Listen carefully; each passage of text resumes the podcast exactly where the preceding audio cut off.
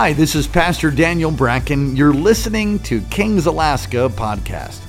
I hope the word encourages you and you get a touch from God that brings transformation and equips you to experience life with people, power, and purpose. Thank you for joining us. Enjoy the word. Genesis chapter 11, verse 1 through 9. Now the whole world had gone, had, pardon me, now the whole world had one language and a common speech. As men moved eastward, they found a plain of Shinar and they settled there. You can turn my monitors down a whole bunch because they're ringing. So sorry. Verse 3. They said to each other, Come, let us make bricks and bake them thoroughly. They used brick instead of stone and tar for mortar. They said, Come, let us build ourselves a city with a tower that reaches to the heavens, so that we may make a name for ourselves and not be scattered over the face of the whole earth. But the Lord came down to see the city and the tower that the men were building. The Lord said, quote, if as one people speaking the same language, they have begun to do this, then nothing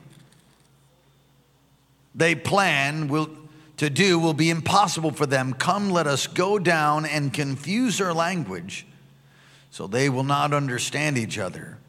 So the Lord scattered them from there all over the earth, and they stopped building the city.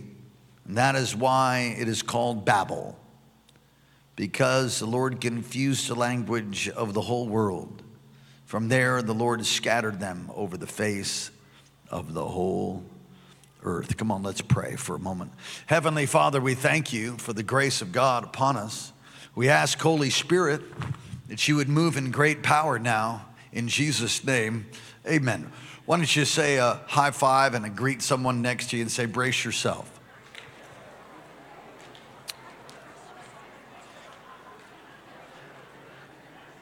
I've entitled this, The Plans of Man and the Purposes of God and how this message has come about, though I've preached from it numerous times. How it's come about is I was praying and I heard the Lord tell me to preach from the text in an unusual way.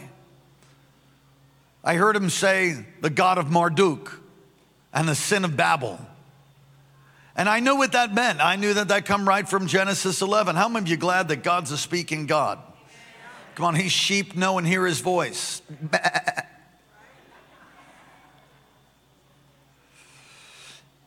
Ecclesiastes, you can go there if you want to. I'll, I'll, paraphrase it. That which has been shall be again. Everybody say that. That which has been shall be again. That's Ecclesiastes 1 and 9. There is a repeti- repetition in history. History repeats itself. And if you study history, you'll see that. There really is nothing new under the sun. And so I'm going to give you quite a, quite a bit of content. And it is our hope that tonight, in the moments that remain tonight, that you'd receive living understanding, that you would receive revelation that causes a revolution in your heart. You would receive something from God that you would then be able to bring back into your life this week and bring the kingdom. Hey, mom. Come on, somebody say amen.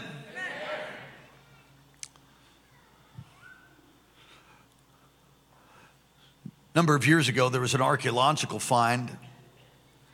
19th century group of German archaeologists made a remarkable find.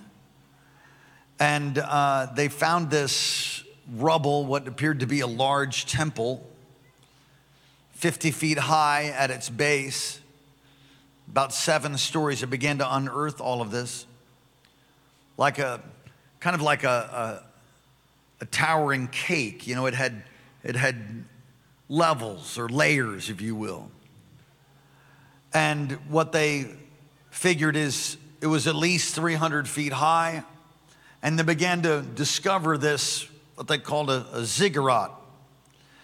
Um, the Tower of Babel is what we read about here.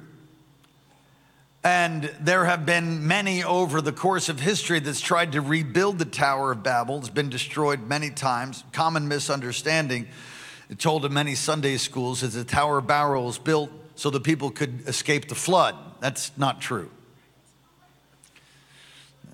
Flood took place, wiped out the earth, except Noah, a man of righteousness, began to be fruitful and multiply. It's like God started over. How many of you like to start over on some things? And uh, so God is like, oh my gosh, we need to start over. There's a number of reasons for that. If you look in Genesis and the, the sons of, sons of God took the daughters of men and this seemingly very perverse mix of the demonic and humans was brought about, also called the Nephilim and a pollution of what I would call the Adamic seed. In fact, you can study and look and see how, how the enemy has tried to destroy the Adamic seed. And if we got into some of the things tonight about what's happening right now, it would flat out freak you out. Because that which has been will be again. This story is so profound. Right in our text, it's, it's Hebrew humor, really. See if you can understand this. I've taught you over the years about this. Come, let us build for us a tower. Come, let us build, verse 4 come, let us build ourselves a city and a tower that reaches into the heavens and let us make a name for ourselves so that the whole earth. Okay, and then it says, and the Lord came down.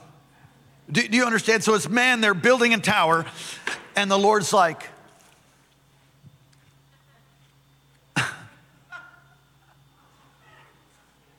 What are you doing? That's the picture. So it's man and his tower. And the Lord's like, let's go down there and let me see what you're building there. It's, it's hysterical, really. It's a sarcastic, let us, let us go down. And he doesn't knock down the, he doesn't knock down the tower. I, I think I saw that on a flannel graph in some false Sunday school, false religion Sunday school somewhere. But he doesn't knock down the tower, he confuses their language. It's interesting. He confused their language. And he begins to send out people, nations and form, and people are scattered about. And what's fascinating is why would God do that? Why would God do that? Why would, why would, what, what was the Lord concerned about? Well, it's the same thing he was concerned about in Genesis 3 when Adam, Eve, Eve took she took from the tree the knowledge of good and evil. She did what? She took from the knowledge of the tree of good and evil. In Genesis, uh, I believe it's chapter six. Go ahead, turn there with me. I mean, this is one of the creepiest verses of Scripture. Verse one when men began to increase in number on the earth, and the daughters of men were born to them, the sons of God. Now, there's a number of ways to interpret this. The sons of God saw the daughters of men, and they were beautiful, and they married any of them they chose. The picture is sons of God literally being demon spirits he said, Well, does that happen today? There's a lot of argument and a lot of creepy stuff you can read on the internet. I'd suggest to stay away from it. The Bible says to be excellent in what is good and innocent of evil. And you can go down the rabbit hole and twist yourself into a knothole about the Nephilim are in the earth. How about God's in the earth? How about, how about we have authority? We've got power. You don't need to worry about all of that. What about aliens? I'm not worried about aliens. Other aliens? I don't know. God's on the throne. Imagine if there's aliens, then we would read about in Scripture if I needed to be worried about it. Maybe they're manifestations of devils. It's a whole nother message, and it is hotly contested about what the meaning of sons of God, what that meaning is. But you look, I believe it's First Peter, where it says that they were held up in this place, the special section of hell. They have their own section of hell reserved for judgment. So you say, well, are they still running around fornicating in the earth? There are some that would tell you that, but scripture says that they're held in this special place in hell reserved for them until the day of judgment. So, why would God knock down the, uh, pardon me, why would God confuse their language? See, I, I'm casually saying he knocked down the tower. He didn't, he confused their language. Eve, Adam and Eve took, you see, these sons of God, these demonic entities taking, and you see, you see here man making plans. And it's really tied to Nimrod. I want you to go to Genesis chapter 10.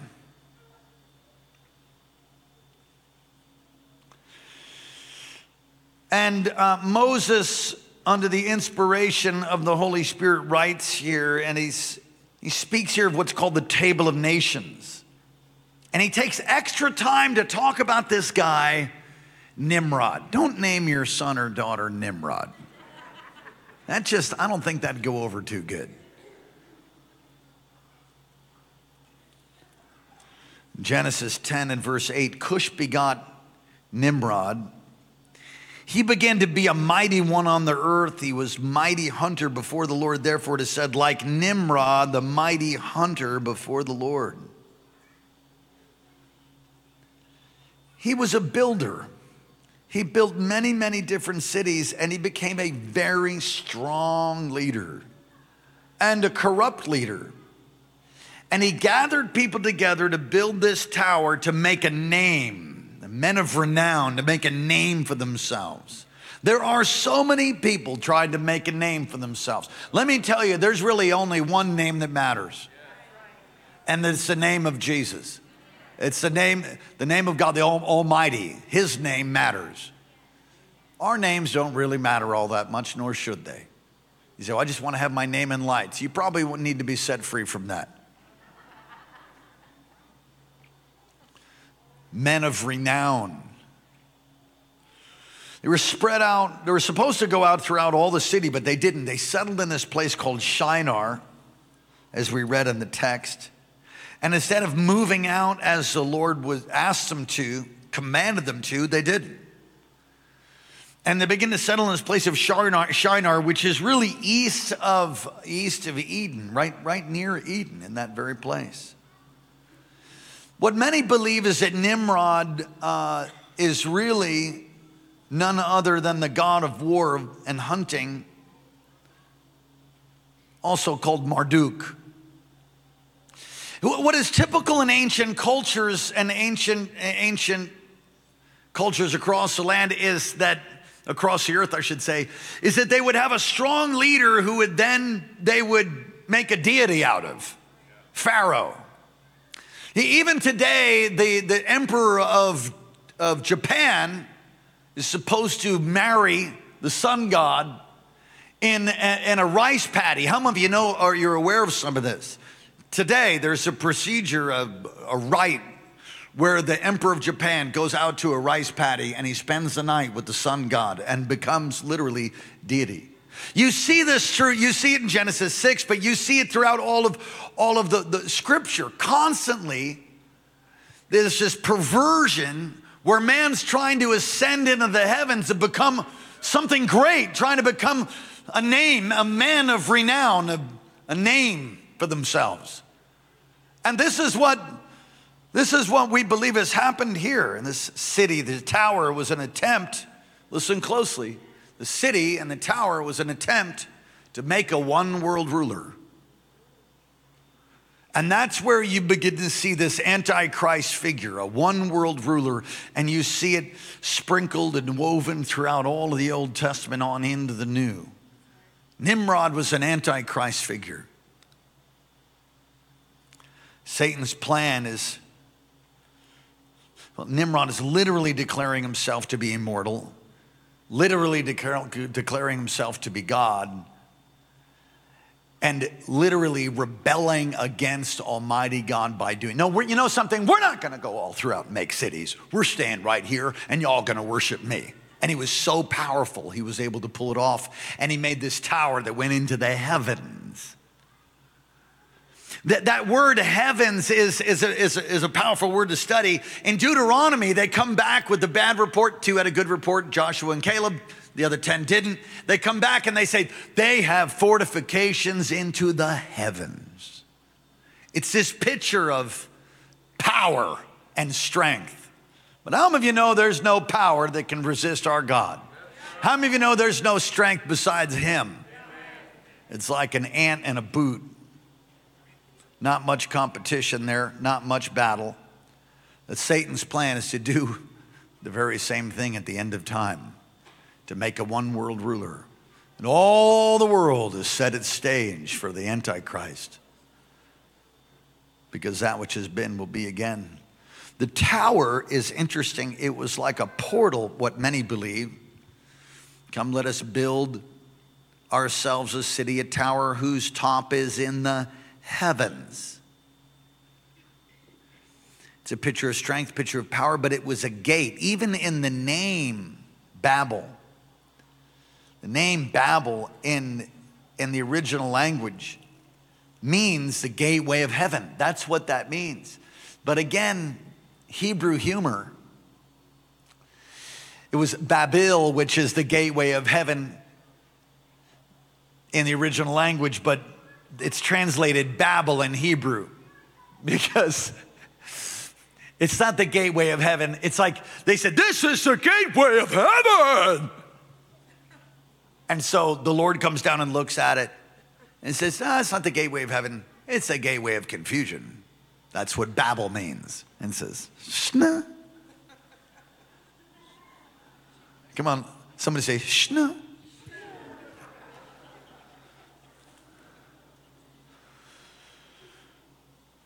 Man overstepping its limits. And we see this today. We see man overstepping his limits, messing with genes. There is I'm just going to tap it, but I'm not going to go deep into it. But there is a tremendous movement to isolate the age gene. What the, the what? The age gene, to be able to find that gene that causes you to get old and like sift it out. Come on, some of you put on all, you put on so much cream, it's like or, or maybe you need to, I don't know, I'm just like you put on lots of cream at night. I mean, there's, there's so much glistening going on there that, that, that bugs get stuck in it when they.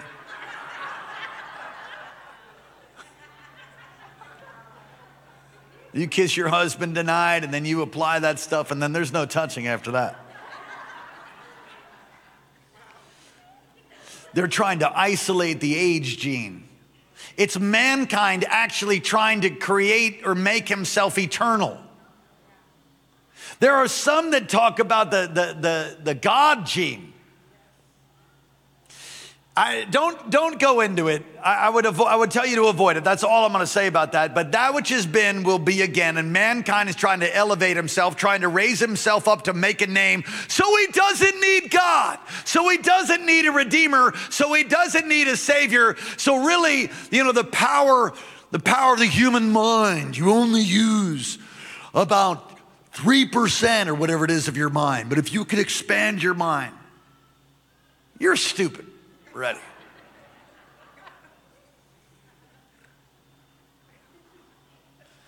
I'm going to go ahead and use names. Tony Robbins to date, Tony Robbins to date, as far as, my, as I understand it, is just a false teacher.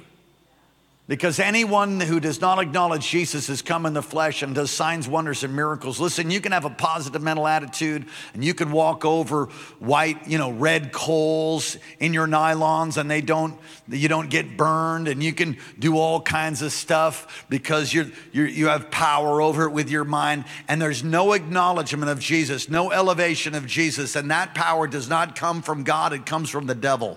And the problem with the, with the human potential movement, you understand? Understand what I'm saying? The human potential movement is you haven't really realized how awesome you really are. I would say that's true, awesome in God. And that you can do anything through God. You can do anything. Amen. But when you remove God, then you make yourself to be a God and you're nothing but a Nimrod.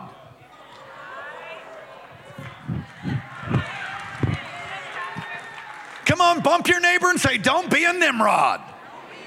My God. God came down, scattered them. There's only one way. There's only one way to heaven. There's only one truth. There's only one door. Turn to John chapter 10. He says, I'm the way, the truth, and the life. John 10, most assuredly, verse 1 I say to you, he who does not enter by the sheepfold door, but climbs up like a Nimrod.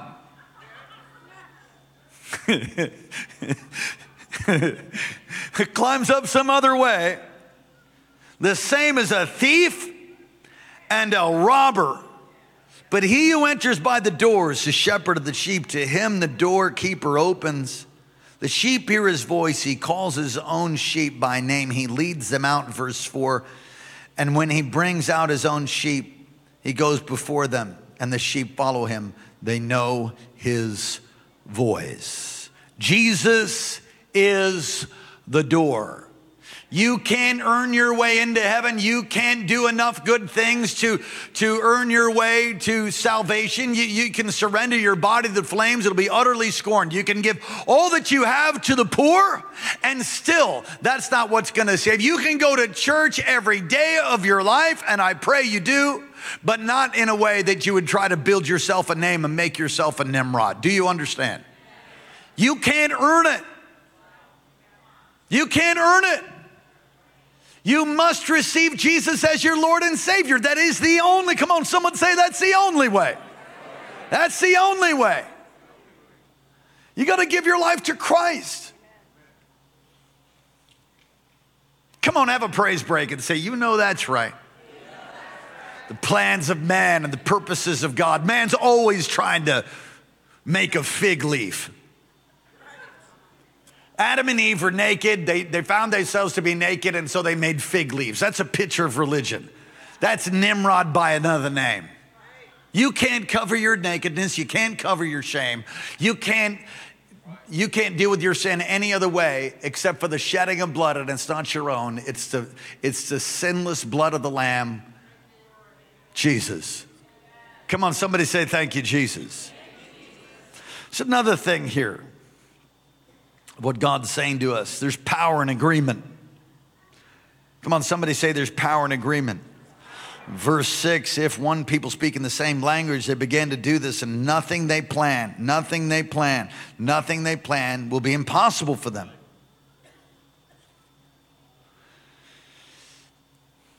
But it does mean that if there's, and this ties into a message I preached recently about how to win in the hard fought fight, how to overcome. When there's an agreement of evil, it gets entrenched. It's, it's harder to break through when there's agreement in evil. Agreement is one of, it's an incredible supernatural power that God's allowed. But it, the purpose of agreement is not for the devil, it's for you and I to come into agreement with God and His Word, as Pastor Alex was saying. You learn His Word, you grow in His Word, you memorize His Word, you speak His Word, you act on His Word. And you know what will happen? God's kingdom will break out on the right, break out on the left. You're sitting in a miracle. Some of you think this thing just happened. Oh, no, it didn't. It happened by some by a few people coming into agreement with their actions, with their words, with their finances, with their prayers. A few people, just a few. Can you imagine what would happen if we got a whole community in agreement? Would take the whole United States of America. Turn me up just a touch. That's what God wants us to do. Job 42, 2. I know that you can do everything, that no purpose of yours will be withheld from you, talking about the Lord. The whole point being this that agreement can usher in, can usher you into a great realm of power. Who you're in agreement with, the same is true. So you can be in agreement with the devil, with the lies, and that'll usher you into the power of darkness. Or you can be in agreement with God, His word, His people, with your prayers and your action. It'll usher you into the power of God. And I will tell you that that's where you want to be because the other one brings confusion, brings babble, brings destruction, brings shame, brings sickness, brings disease.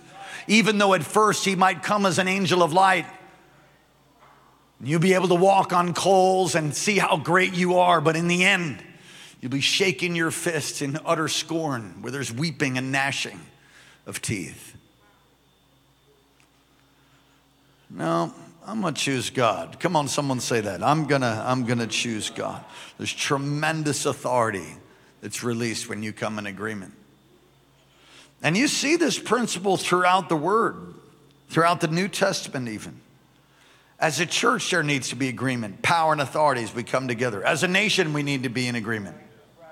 We're not, we're splintered because the church was asleep in the arms of the enemy. But I do believe that there's a church that's rising. I do believe that there's a remnant. I do believe that there's a people who are saying, no more. No more. I do believe that there's a people being set on fire that say, you know what? He delivered me from that life. He delivered me from this bondage, and He can deliver you and are not ashamed. I preached not long ago. Tell the truth, the whole truth. Nothing but the truth. You need to tell the truth. You don't have to be bound anymore. You don't have to be addicted anymore. You don't have to be broke anymore. You can be free. You can lie in your bed at night filled with peace and joy and love and hope and patience and kindness and goodness and gentleness and self control. You try lying and manipulating. Turn to Philippians chapter 2. While you're turning there in Titus 3:10, listen to this. If there's a divisive man among them, among you, warn him once, twice, and have nothing to do with them. Why? Baseball's three strikes. Titus 3 is two strikes. Why would you do that?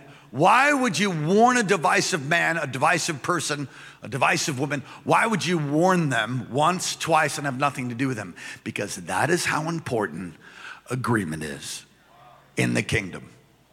And if you break agreement,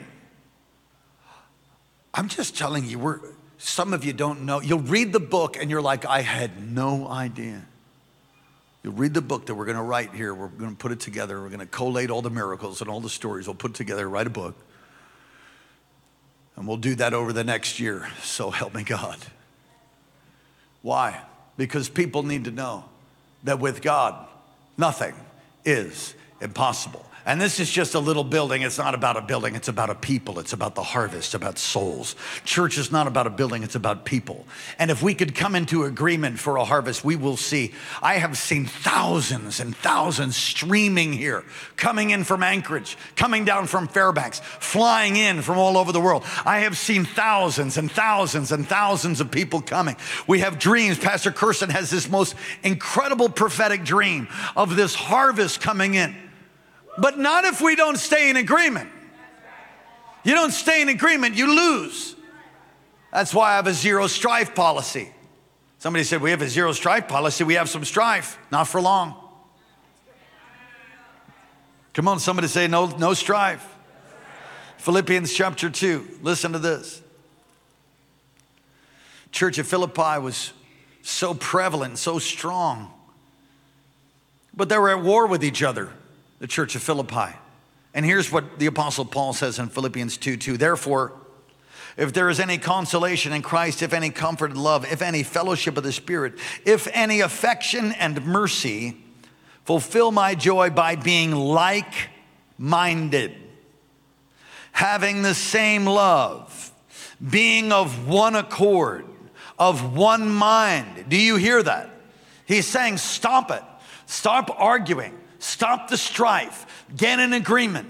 You guys don't understand the power of agreement, and you're being splintered. In families, you need to have agreement in your family. Mothers and fathers, brothers and sisters, you need to have agreement. Well, we're not only we're not always in agreement. Well, you can agree to disagree and forgive and move on, that's for sure. But there needs to be agreement in the church. Look at verse 3. Let nothing be done of a selfish ambition. Oops, oopsie, or conceit. But in lowliness of mind, let each esteem others better than himself. Let each of you look not only for your own interest, but also the interests of others. Let this mind be in you, which is also in Christ Jesus, who, being the very form of God, did not consider it robbery to be equal with God, but made himself of no reputation, taking the form of a bondservant and coming in the likeness of man. We need to be like that. We need to be humble and broken and transparent. We need to stay in agreement. It is absolutely crucial. And we all are threatened by the sin of Babylon, the sin of Babel, which is what? What do you mean by that? That you can do it on your own, Nimrod. That you can make it on your own. I'm going to tell you, you can make it, but it won't be the kingdom of God. You'll make something, but it, it won't smell good. It won't be good. Nimrod was self sufficient. I did it my way. You're a fool. You do it your ways, my way, the highway. You were also a fool. And is there anyone here besides me that was a fool? I, I, used to be. I'm not doing that anymore. I'm doing it His way. I'm going to do it His way. And then I find myself at times with a, you know, like a Nimrod, I find myself doing it my way at times and have to course correct because the flesh is strong. The flesh wants you to get you out from agreement with God. The flesh wants you to get you out from agreement with the word. The flesh wants you to get you out of agreement with the church, out of agreement with the vision. He wants you to isolate yourself. And, and the man who isolates himself rages against all understanding, says the book of Proverbs. No, we need to do it his way. We need to do it in agreement with each other. And if we will do that and repent of self sufficiency, please understand there are times where you need to pull yourself up by your own bootstraps and grow a spine. I understand that. Alaskans have grit. But it's even God in the midst of that that'll anoint you and help you and encourage you to pull your own bootstraps up. There's an interdependence. It's not, Alaskans just think like, I'm a car fishing Where's my sourdough? I'm gonna get that ding dong. Okay, that's great. But without God, it's only you and your sourdough.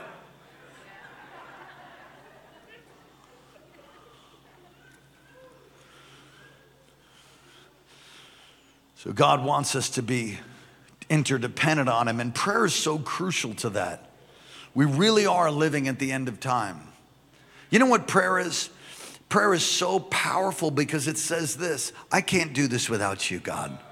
But with you, we can do all things. I don't know how to make it. I don't know my way through. I don't know the wisdom. I, Lord, would you help me? Go, God. And you take authority, you bind and you loose. You take authority over demon power. You pray for healing. You pray for wisdom. You pray for God's direction. The footsteps of the righteous are ordered by the Lord. You must have your life soaked in prayer, it needs to be part of the very fabric of your life. That's why we have so many prayer meetings. That precious lady with the gray hair right there, I'm gonna prophesy over you. I just met you tonight. There is a powerful intercessory gift that rests upon you, and you're what I would call a prophetic intercessor. The Lord shows you things, you pray, and He does them. And many times your gift has gotten you in trouble. Many times you've, you've not been so appreciated for your boldness, for your zeal, for your passion, but you have traveled the world in prayer, and God has used you, says the Lord. I've used you to intervene on behalf of missionaries and pastors. And there was one particular situation where, where like a, a Jezebel type spirit, there was an assignment of adultery that was focused on a particular man of God that you were praying for. The Lord intervened and he cut it off. And there are many miracles that God will release through you as you pray. You have tremendous stories. You could write books about how God has blessed you and brought you through, but half the story is yet to be told. Take courage, sister. The best is yet to come. Come on, somebody say amen. What a great word prayer. We're, we're dependent, interdependent on God. But isn't it, is it not amazing to you? It is amazing to me that we would, He would actually look, we could cripple heaven through our prayerlessness. Now, think about that. Now, there's certain things are unconditional, all right? Like the return of Christ. He's coming back. We could all backslide tonight. He's still coming. You could pray he doesn't come, but that's not going to work. It's an unbiblical prayer. But it's also interesting that how we behave and how we live, we can, we can speed his return. The spirit and the bride say, Come. Fascinating. You see both dimensions the bride, the bride of Christ.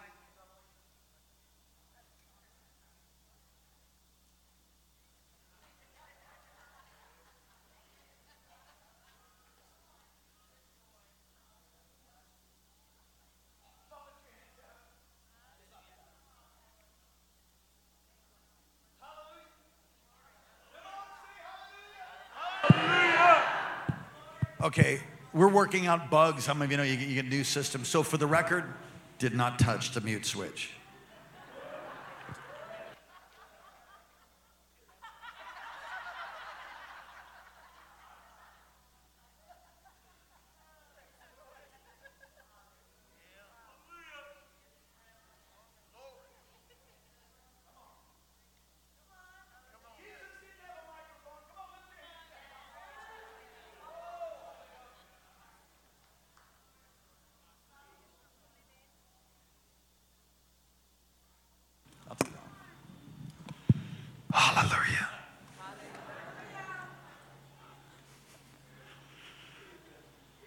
Somebody said, that first Sunday, was there a dragon behind stage? Because I've never seen that much smoke in my life. no. No, there wasn't.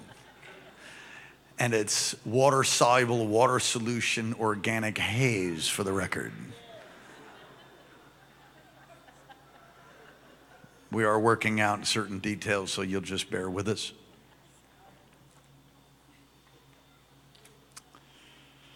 Come on, let's say, Lord, give me a revelation of prayer.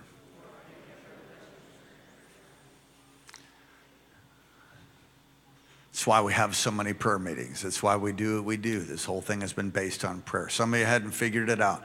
If, if for a moment the veil could be removed and you could see what the Lord is holding back because of your prayers, feeble and weak as they are at times, and we all are feeble and weak at times.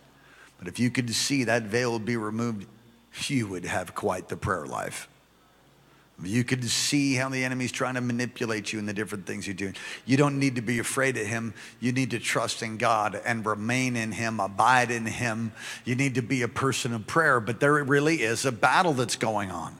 Thank God that He protects us. Thank God we don't get to see all that creepy stuff. But there are times when the Lord will give you a snapshot, as Pastor Kirsten had a dream. Was it a dream? The boat, he was in a boat, everything's going great while he prays. And I'm paraphrasing, but the, the sail in his boat is filled with wind and he's just woo putting the rail under. All of you sailing people know what that's like, just beautiful sailing ahead. Then he stops praying, the wind stops blowing, and out of the ocean comes this crazy 12 headed sea monster or whatever it is, tries to, ah, tries to devour him. And he's like, oh, Jesus, Jesus. And the wind starts blowing and it takes him. Then he stops praying, and the 45 head sea monster pops up again. And I'm, I forget exactly what the Lord said to you, but the, the idea is that if you keep continue to pray, you'll move forward in the kingdom and the powers of darkness will be thwarted. Can you say amen? And that's very biblical. All right. Satan's strategy is the Antichrist. Uh, The world has become a global village. And it, it is interesting as I've been thinking and praying towards this message, and I was, as I was taking a, a nap this afternoon, which was like amazing. Does anybody do a Sunday nap? When I got saved, they just said, here's what you do you go to church, all the services you go, then you eat lunch, and then you take a nap. That's what Christians do. And then when you wake up, you go back to church Sunday night. I've been doing that ever since I got saved. So as I was praying and all of this swirling through my spirit, I began to think about how how fashion and language and so much is being unified through this. Snapchat and TikTok, the Chinese spyware, that on and on and on, that you, if you travel overseas, we just got back from Italy and from, from the Holy Land. We'll take a tour to the Holy Land by the grace of God, Lord willing, next year in November. We got back. I'm just going to tell you that there's, there's these niches of niches of, of style and stuff and language. It's all around. And it, and it comes from being unified through these phones and, and through these apps. Now, some of you are not on it like that, but I will tell you that most are. The younger generation are glued to their phones or glued to these apps, and I think we can use them for the great harvest. But it's amazing how there's a global village and people are being lulled to sleep. Why? So they can set, so the enemy, the Antichrist, can set the stage for the son of perdition. That's what he's doing. He's doing the same thing he did throughout history because that which has been will be again. Say, Pastor, you're kind of freaking me out a little bit. Good. Have the worship team, please. Whole generation is being programmed to think the same way and we're moving to a universal one world Nimrod. I, I, I, said that on purpose. He is a type of Antichrist. Father, Son, Holy Spirit, Antichrist, false prophet, and anybody know the third one? I can't remember either, it's because I'm fasting, but Antichrist, false prophet, and uh, uh, Satan. There we go. I got it. it's the unholy trinity. Never forget that God's at work. And what's fascinating to me, turn to Acts chapter 2 as we bring this in for a landing. Scattered, scattered and confused the language. What man thought was a gateway to heaven became a place of confusion. You are not God, neither am I, and you never will be. And what mankind did to create a tower and a name for himself is the same thing that's happening today. You'll see it. Be aware of it. Watch out for that. You know what the answer is? You don't be freaked out. Don't ever forget. Everybody say this. Don't ever forget. God is at work. God's at work. He's not even nervous. He's causing all things to work together for the good. He's, he's, he's setting us up for the greatest outpouring that there has ever been. He is. And I believe we're moving into those, that time. If you unite your heart, you unite your mind with God's word, God's plan. You know what God's plan is? Be filled with the Spirit. I said, God's plan is to be filled with the Spirit of God. Acts chapter 2.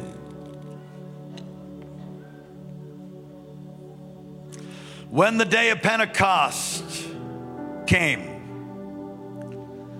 they were all together in one place. Suddenly, the sound like a blowing of a violent wind came from heaven and filled the whole house where they were sitting. They saw what seemed to be tongues of fire that separated and came to rest on each of them. All of them were filled with the Holy Spirit and began to speak in other tongues as the Spirit enabled. That verse on the day of Pentecost, they were all together in one place, in one accord. There was a unity. A number of times in my course of pastoring for these couple decades, I've seen this happen in a service. Very rare. And you think, well, how come the Lord is, is he just holding back? No, no. It's just that half of the congregation's distracted looking forward to the meal they're about to have or on their phone. So there's not a one accord. I don't know if you've ever been in a prayer meeting where life itself is on the line, and that if God doesn't come down and touch the situation, then you're gonna suffer great loss. I don't know if you've ever been in a prayer meeting like that. I have. That is a different kind of prayer. It's not cute. You certainly don't care how many likers you got, likers you got on your post, or how many haters you have. You don't care about that. You certainly don't care how many people are viewing your YouTube channel or what your check is going to be from the latest commission. You're not thinking about any of that. You're not thinking about the burnt toast or how your wife didn't or your husband didn't or your kid. When you are really, really pressed, and, and you need God to come through, that is a very different kind of violent prayer. There's a oneness to come in agreement. And I found this that when you come in agreement with God's word, and somehow by his grace, he shows you the importance of, of that moment of violence and unity, it is then that there's a release of peeling, the paga of God, these lightnings of God, the release of God's power. And some of you don't know about that because you just haven't you haven't experienced it yet. Yet others of you do know. I preach this message to tell you this. Your own self sufficiency will never satisfy you, will never help you, will never bring forth the plan of God. Oh, oh, an interdependence on God, an interdependence and a unity with His Word, a unity with His, with His, with His love, and with brothers and sisters in Christ. We'll turn the battle at the gate, we'll raise the dead and heal the sick and set the captives free. God's Word be true, every man be a liar. And yet we, are, we just don't really believe it sometimes. If you will step away from self sufficiency and look at your life as interdependence, then there is nothing that'll be impossible with God. God and us is a majority. Well, I hope you were encouraged by God's word. Thank you again for listening to King's Alaska podcast. God bless you. For more great content, go to kcalaska.com and may God's face shine upon you and give you peace.